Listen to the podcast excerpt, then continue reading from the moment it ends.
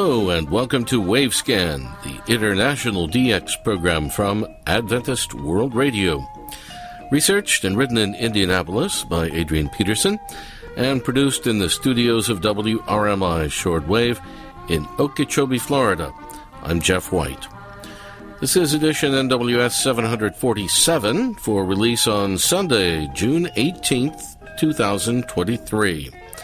On Wavescan today, American radio stations in Australia. We'll continue our conversation with Allen Graham of HCJB in Ecuador.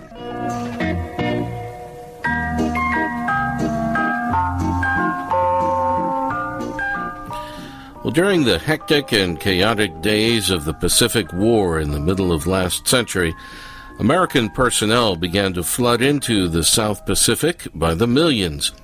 They invaded Australia, New Zealand, and many of the South Pacific islands, and wherever they went, they took communication radio with them.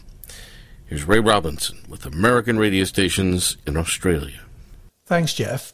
Back then, radio communication was an absolutely urgent necessity in order to regulate the flow of personnel, ships, and planes, and also to convey important news about events in the Pacific as they were happening to the back home news media. In Australia itself, two or three dozen American communication stations were installed at strategic land-based locations, each of which was established under the overall direction of ACAN, the Army Command and Administrative Network. Even before the arrival in Australia of the famed General Douglas MacArthur in March 1942, an American Army general, Spencer B. Akin, visited Australia in advance and installed a 400 watt ACAN communication transmitter into a railway carriage that could ply the railway networks in eastern Australia. Each of the American ACAN communication stations in Australia was granted a US Army communication call sign, some of which were changed at times. Many of the ACAN call signs are known and recognized to this day, though some call signs have been lost, probably forever. An American communication radio station was quickly installed at a Navy base on the outskirts of Darwin in the Northern Territory. This station was on the air initially under the call sign WVJK, and in May 1942 it carried the last American communication traffic from the island of Corregidor in Manila Bay in the Philippine Islands. This flow of information by Morse code from Army Station WVDM on Corregidor was received in Darwin at station WVJK, from where it was retransmitted to the American and Australian Air Force Station WTJJ at Laverton in Melbourne, Victoria. At this southern location, the information was again retransmitted, this time to Army Station WTJ at Fort Shafter in Hawaii, for onward transmission to the continental United States. The Darwin station was operated by the United States Army Corps as part of ACAN, and it was in use for somewhere around four years.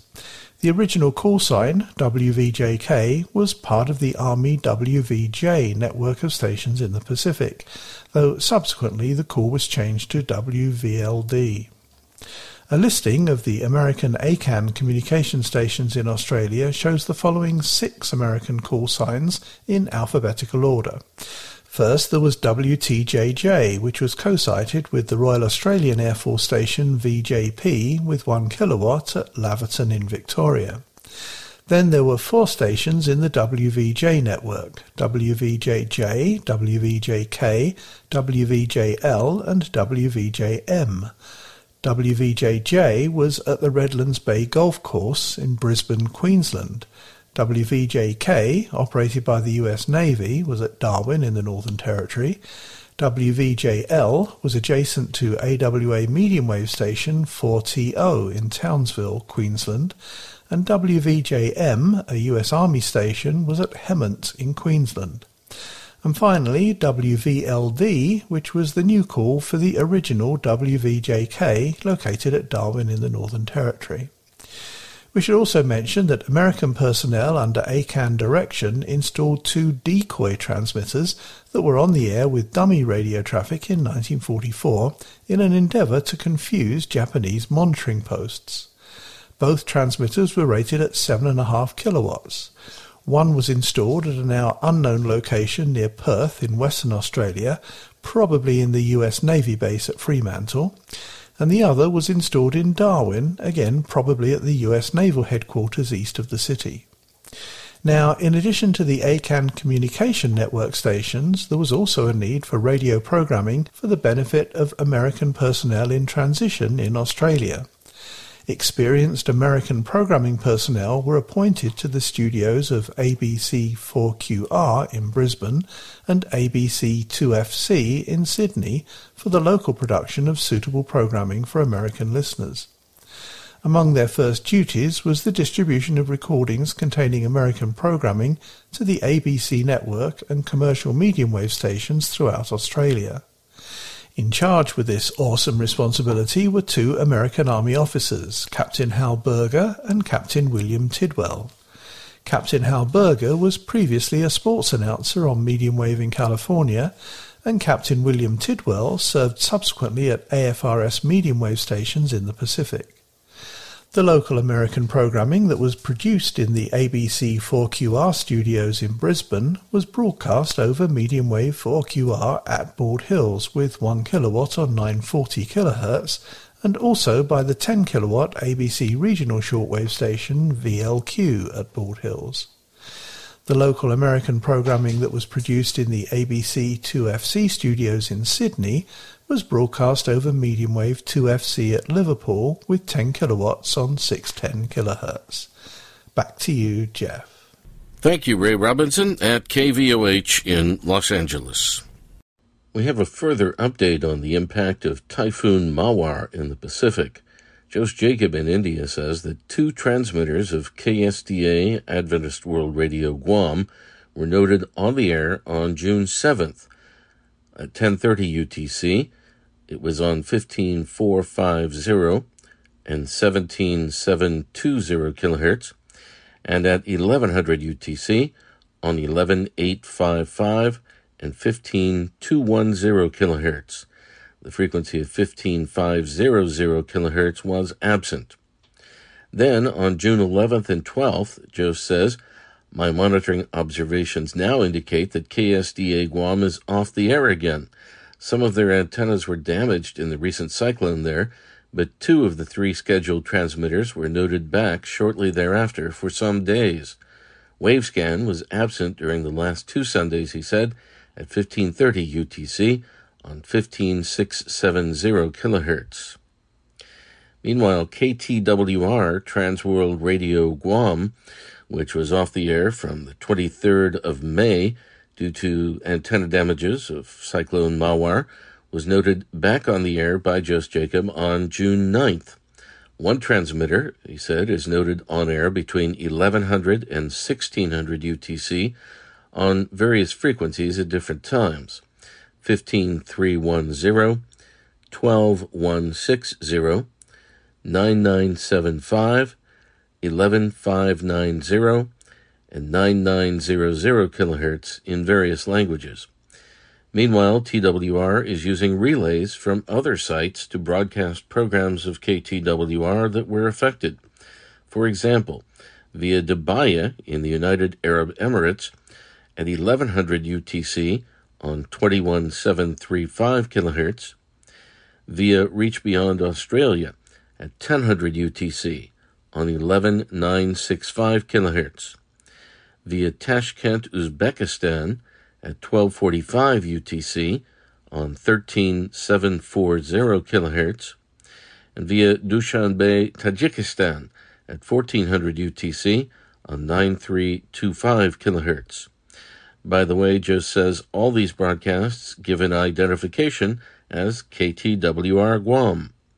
He said it was interesting that on June 7th at 1100 to 1130 UTC on 11965 kHz, there was a continuous announcement in English that KTWR programs are not available on this frequency and asking listeners to retune to 21735 kHz.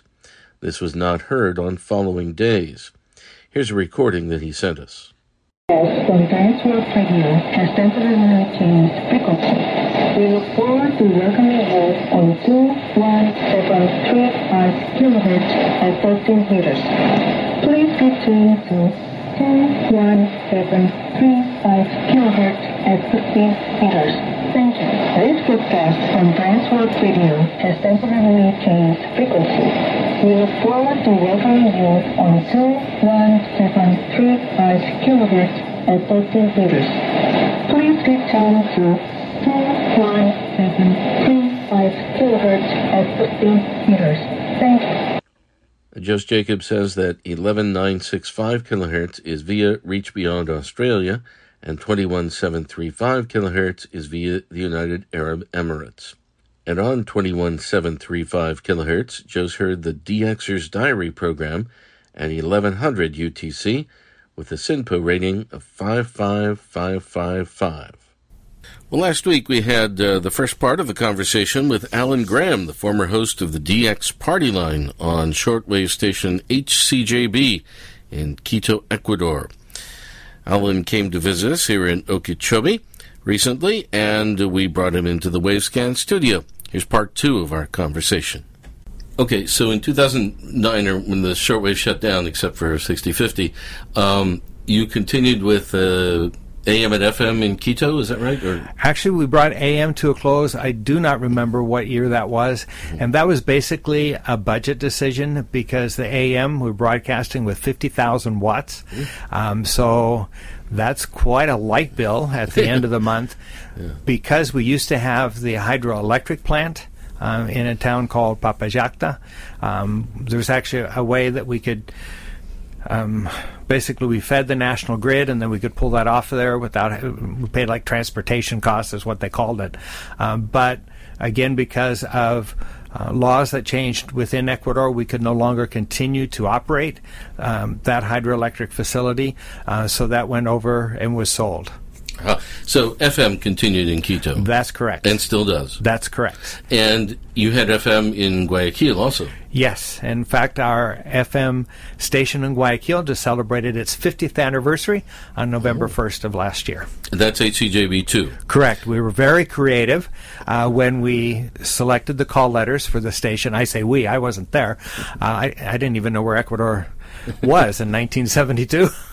uh, but uh, when they applied for the FM frequencies in uh, in Ecuador, they actually applied for a frequency because FM was still basically new in the early 70s for for Ecuador.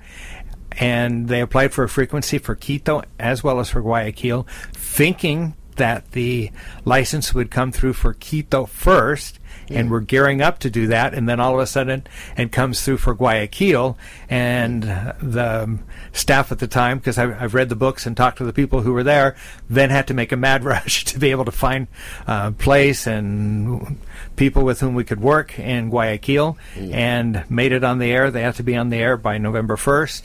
And um, from talking to the person who was the very first director of the station, he said they made it on by about 10:30 that evening, thanks to Herb Jacobson, who was the engineer working at the time. Ah, yes, I remember her. Um, so, but now you are the current director of HCJB2, right? That's correct. okay. Um, but when when the shortwave basically went off, what did you do then? Um, I was already working in an area of radio training, uh, so I was involved in going to um, different countries, mostly in Latin America, uh, working with small stations with folks who um, were doing it rather.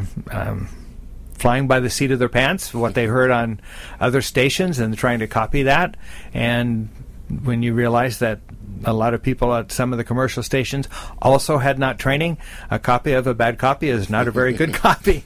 So uh, we had a group of um, communicators, broadcasters uh, from different Christian radio stations throughout Latin America that we developed as a team, and we would uh, do training. So I did that for, for a number of years. Even had the opportunity uh, through Reach Beyond, or when we were still as HCJB World Radio, or even HCJB Global, uh, to do training in parts of Southeast Asia, Africa, and other places. I don't even remember where all I've been. Now, uh, you were based for a while in Spain, right? Because we visited you there. That's correct. Um, I uh, was in Spain Um, went there in early 2017 and um, left there in September of 2020. By the mission, I was asked to go for a year. Ended up being there a year, three and a half years. Um, so I, I, think our accounting department might have challenges there with the numbers, but no. Uh, so I was there for three and a half years, um, and then had the opportunity to be able to go back to Ecuador, and the position was open again at the station in Guayaquil, and that's where I am. Uh-huh. The the uh, location still exists there in, in Spain? Uh, yes, okay. yes. It's, a local station, right? That's correct. Uh, Radio Vida. Radio Vida. And it's in a place called La Linea. Correct. Which La- is right on the borderline between uh, uh, Spain and, and, Gibraltar. Correct. Mm-hmm. And it's actually La Linea de la Concepcion, which is a name much bigger than the actual town itself. Uh, but it is. It's a uh, a line right um, between Spain and Gibraltar. Uh, it's a rather interesting um, border when you cross over because you're immediately at the the runway, and so they actually have to stop uh, traffic, foot traffic, as well as ve- vehicular traffic, so that planes can land or take off. Well, I, I, don't know if you, you knew the story, but after we visited you in La Linea, we were actually on a cruise at the time, and the cruise ship was stopped in Gibraltar, and um, we were coming back across the border from Spain to Gibraltar, and then uh, we were delayed in customs and so on. And then we were getting close to the cruise ship, but you have to cross that runway, and there was a plane coming in or going out, I don't remember, and they closed it. So we, we almost missed our cruise. Oh, my goodness. they were calling our name on the loudspeakers when we got there. oh, public humiliation. yeah, yeah. But very interesting. Uh, um, so, okay, so you're, you're back to uh, Ecuador again. For those who aren't uh, all that familiar with Ecuador, um, Guayaquil is the second largest city uh, in Ecuador, right? You didn't study for your, this test, Jeff. Guayaquil is the largest city. Ah, bigger Quito, than Quito. Quito is the capital, and I think that's why it's best known and considered to be the largest city. But Guayaquil is actually larger, and we are the more financial capital, if you if you will. Okay, and Quito is way up on a mountain, and and, and Guayaquil is on the coast, very Correct. hot, right? Yeah, yes, it's very much like the, uh, the, weather I'm experiencing here in Orlando area. Um, yes, uh, Guayaquil. Um, it's actually an inland port, so it's still an hour and a half from there to actually get to the beach if you want to hmm. go to the, the ocean. Um, and then Quito is at um, 9,300 feet or 2,800 meter elevation in the middle of the Andes mountain chain. So it's an oxygen deprived city. Uh-huh. But you like uh, Guayaquil. I, I love Guayaquil. and you, you love Ecuador, I know. And, and I do love Ecuador. I don't necessarily like the heat, but God does have a sense of humor, so I'm in Guayaquil. all right, all right. Uh, so uh, HCJB2, what kind of programming does it broadcast? Um, well, we are a Christian radio station. Um, we do have some of the Bible teaching programs, early morning, late hours, and then from 8:30 in the morning until 7 o'clock in the evening. Uh, then we are we're live. We have our on-air hosts um, that. Um, are with the programs. It's um, mix of music, some interviews, uh, comments between the hosts. Uh, we do a lot of interaction by WhatsApp uh, with our listeners, and uh, we have a lot of fun. Probably too much fun some days, um, and uh, it's really a great team to work with. It's a young team. The average age of on our, our on-air team is 31. Uh, don't throw in the administrative team. We really mess up that number, um, but it's it's a really really fun team to work with, and I'm I'm quite blessed to be able to do so. And and is are you still part of Reach Beyond? Yes. So I'm technically a Reach Beyond missionary on loan to Asociación Los Andes Media, which operates HCJB2. Uh-huh. So n- no problems with identity crisis. now, I never visited the uh, transmitter site in Pifo, but I did visit the uh, studios in, in Quito two or three times. Yes. And uh, I remember right across the street was the Hospital Los Andes, which was owned by HCJB. Correct. Is that still there? Uh, no. Well, it's still there. yeah, it's kind of big, a little hard to move. Um, it's still there, but it is now separate from what was HCJB. And again, that was based on uh, government laws that changed in terms of, of healthcare providers within the country. Mm-hmm. And and didn't you also have a hospital down in the jungle somewhere? Correct. And um, it was also Hospital Los Andes, but that was El Oriente, or the jungle, whereas the other one is Hospital, Hospital Los Andes Quito. Um, the one that is in Shell, Ecuador, um, was actually closed for a while. Um, that was because there, when it first opened, there were no real medical facilities in that area. And then, with the government having uh, put in a very nice hospital in the city of Puyo, which is about 20 minutes away from, from Shell, where the hospital was, there really was no longer that need. And therefore, the number of patients coming in, and even though the charges were very small, um, it really could not sustain itself. So the decision was made to close it. It was closed for several years, which, when I would go back to that area, it was very sad personally to see that because I'd, I'd done hospital visits there and been with patients, and so it was very difficult to see that. Uh, but and then about two or three years ago now, maybe it's been uh, a German. Uh, foundation came in and reopened that hospital to continue services there. So it's back uh, functioning, and don't ask me what the name is. Yeah, uh, and, and the name of Shell is an interesting name for a city in Ecuador, but that, that has an interesting story, right? right, and I bet you can guess where that came from the Shell Oil Company uh, when they began oil exploration in the area. Uh huh. So, um, you, for the last, uh, what, several years that you were um, at HCJB when it was on shortwave uh, in Quito, you hosted the DX program there. Correct. Um, DX Party Line, um, a program that had aired for a number of years. I remember doing a special program when we did the 50th anniversary. I had um, pieces of audio um, and from interviews I did with various hosts uh, during that, that time. Of course, the, person who had it the longest was Clayton Howard, uh, very well, very well known name uh, from HCJB and from the DX Party line. Um, and I know when I took up that responsibility and I had to record that first program, it was like this is a lot of pressure because it was one of the lead programs we had in our shortwave lineup. Yeah, Clayton and Helen Howard were, were good friends. Uh, they, in fact, attended, um, or at least Clayton did. I, I think Helen also, uh, one of our first uh, shortwave club meetings in Chicago many many years ago. Wow. yeah. And of course, um, Chuck Howard and Oh, his yeah. wife, uh, Chuck being one of uh, Clayton and Helen's uh, sons, uh, retired. Um, actually, though, he's still very much involved in the ministry in Ecuador. Um, lives there. Some of his children and grandchildren are there. Um, so, some of us who've been in Ecuador a long time stay in Ecuador. That was Allen Graham of HCJB2 in Guayaquil, Ecuador. We'll have the third part of that conversation next week on Wavescan.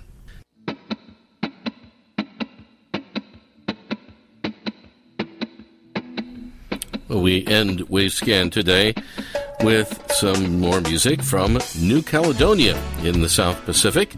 The group is Hayarison, and the song is Notre Monde, or Our World. A little bit of a reggae beat. Thanks for listening to Wavescan, the international DX program from Adventist World Radio. Researched and written in Indianapolis by Dr. Adrian Peterson. Next week, the Himalayan kingdom of Bhutan, flying into their difficult airport in the early radio scene. Also, the American shortwave scene in 1929. Several QSL cards are available for this program. Wavescan is heard weekly on KSDA in Guam, AWR relays in various locations, WRMI in Florida, WWCR in Tennessee, KVOH in California, Voice of Hope Africa in Zambia, and IRRS Italy. Send reception reports directly to the station you're listening to. Reports for KSDA and AWR sites should go to qsl at awr.org. Other correspondence, not reception reports, can be sent to wavescan at awr.org. I'm Jeff White at WRMI Shortwave in Okeechobee, Florida. Till next week, good listening, everyone.